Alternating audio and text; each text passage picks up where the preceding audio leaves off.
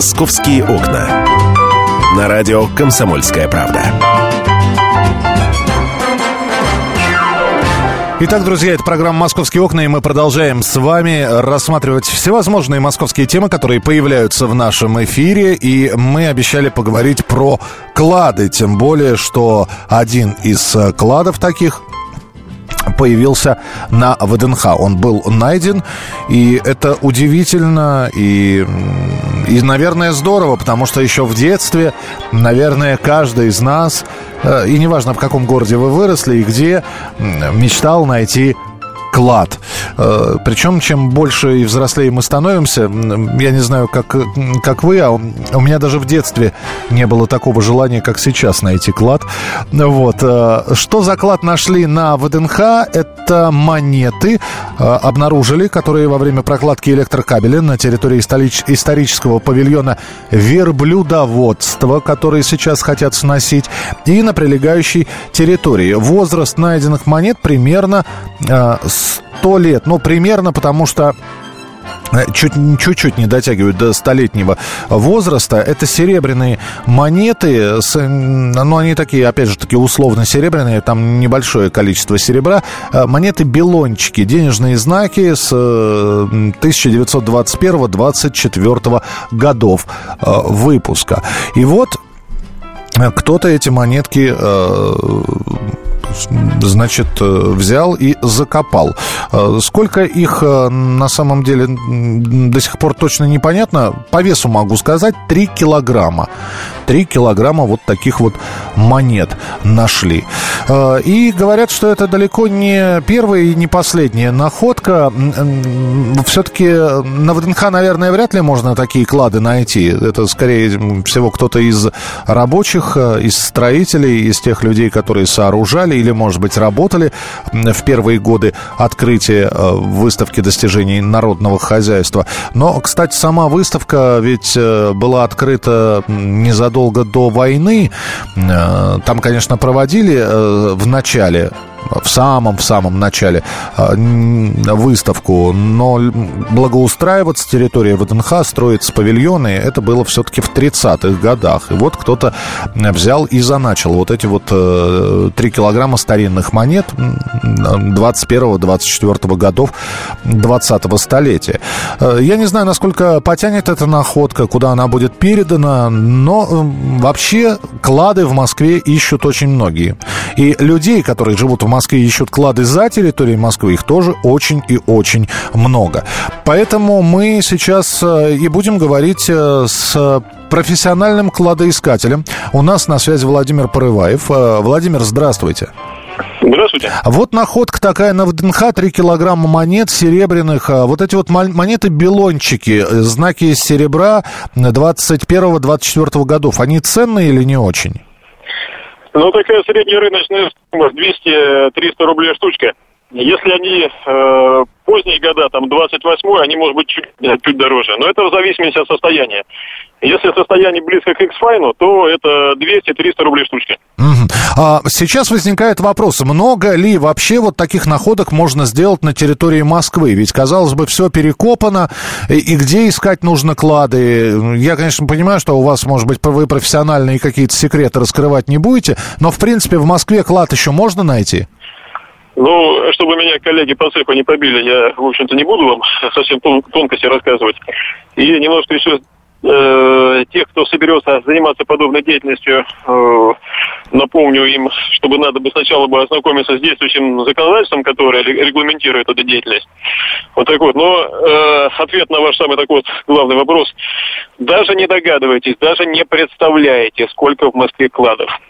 Даже, даже это просто немыслимо. Вот. Но э, есть одно но.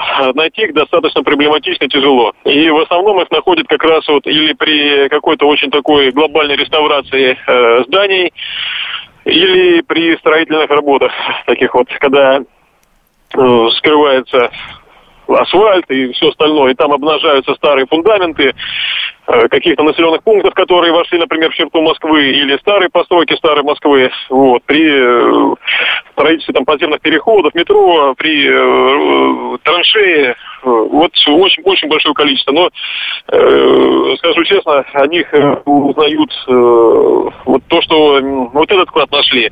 Ну, наверное, как-то там был очень серьезный контроль, и, или там э, те, кто рыл, попались. Вот, а, потому что... Угу да, такие вещи, в общем-то, про них не э, рассказывают. Ну, казалось бы, советский новострой ВДНХ, уж где-где, казалось бы, какой клад там можно найти? Видите, нашли все-таки. А... Надо изучать, что там было ранее что там было. Вот. Э, это вполне возможно.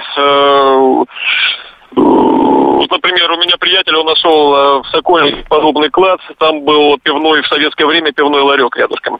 А, и, вот. и, и монеты, все, которые падали у нетрезвых граждан, оказались добычей вашего друга. Ну, да, это вот кто-то торговал э, пивом, наверное, мухлевал, сделал какую-то свою заначку. Это были серебряные полтинники в Сокольниках. А. Вот на месте фундамента вот такого вот полного ларька. Возможно, это был тоже какой-то объект э, торговли в 20-30-е годы. Вот, и вот эти клады, вот этих кладов их достаточно много в Москве. Почему? Потому что это непманские клады, мы их так называем. Вот. Это во время всего дали НЭПу э, новую экономическую политику ввели, дали заниматься какой-то частным предпринимательством, хлебновая свобода, потом стали это дело закручивать, гайки сворачивать. И вот в это время образовалось очень много вот этих кладов. Э, Белон, э, советские полтинники, рубли 20-х годов. Вот, они есть, они присутствуют. Ну, понятно, это те, те самые подпольные миллионеры типа Корейка, только он с собой да, миллион носил, да, а эти прятали. Да, это именно этого периода. Хорошо. Вот, Вла... прятали да. как серебро. А, Владимир, ну вот еще один вопрос. Э, по советскому законодательству я напомню, что клад нужно было отдать государству и получить 25% прибыли. Сейчас законодательство изменилось? Да, конечно. 50% э, тому, кто нашел 50% тому, чья земля, если между ними не было иной договоренности. Ну, это, знаете, это, это действует, действующий закон такой. Угу. Да, это действующий закон, да. Но сейчас основная масса кладоискателей, они находят э, э, все клады на своих шестисотках. Вот, они нашли, их земля, поэтому все себе забирают. Понятно. Э, э, это вы сейчас с иронией сказали, потому что да, я, конечно, с иронией. я могу конечно, я, я могу найти клад где угодно, а потом принести их на этот клад на свои шесть соток и там действительно его найти. Да, ну конечно. Ну а как они у вас там появляются каждый год, это уже, как говорится, ну это не ваш проблем. И финальный вопрос: вот эти вот э, э металлоискатели, э, они законны, незаконны? Может ли человек с металлоискателем там появиться просто на улице может, Москвы? Может, да, может. Но в рамках закона. В Москве вообще вот раскопки, в общем-то, запрещены. Но можно, например, походить по пляжу.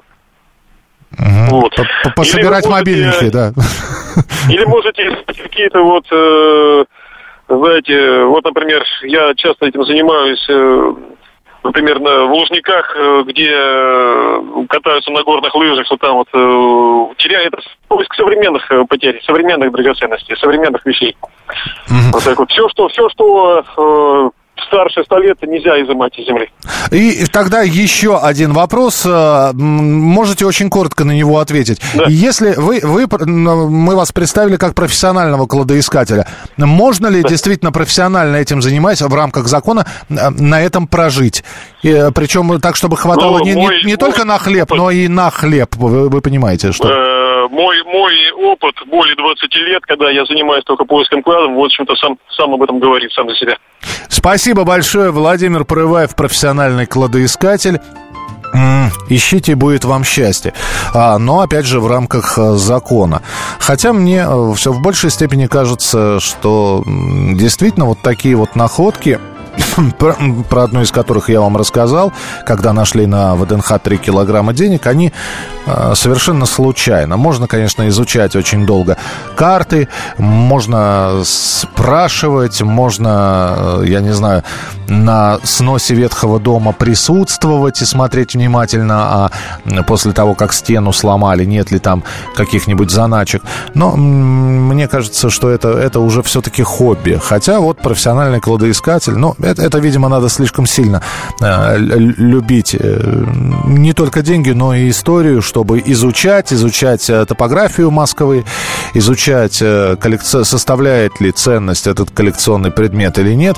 Ну и самое главное, вы понимаете, есть кладоискатели, действительно профессиональные, действующие в рамках закона, и есть совершенно мерзкие черные копатели или черные кладоискатели, которые разрушают вокруг себя все, не оставляя ничего, даже если там не только клад, но и находка представляет какую-то историческую ценность.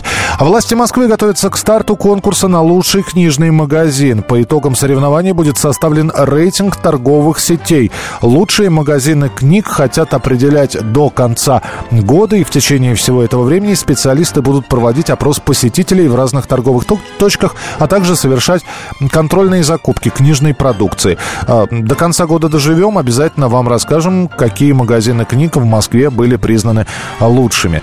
Про капитальный ремонт продолжается московская тема, и а, Светлана Алифирова, а, человек, который написала большую колонку в газете «Комсомольская правда» по поводу капитального ремонта в Москве, появится в студии очень скоро. Ведущие Антон Арасланов и Наталья Андреасон – самые приятные люди в редакции. Они настолько располагают к себе, что им не отказывают в интервью даже те, кто принципиально не общается с прессой. Слушайте программу «Культурные люди» на радио «Комсомольская правда». По понедельникам и средам в 21.05, а в пятницу в 22.05. Не пропустите, а то некультурно как-то.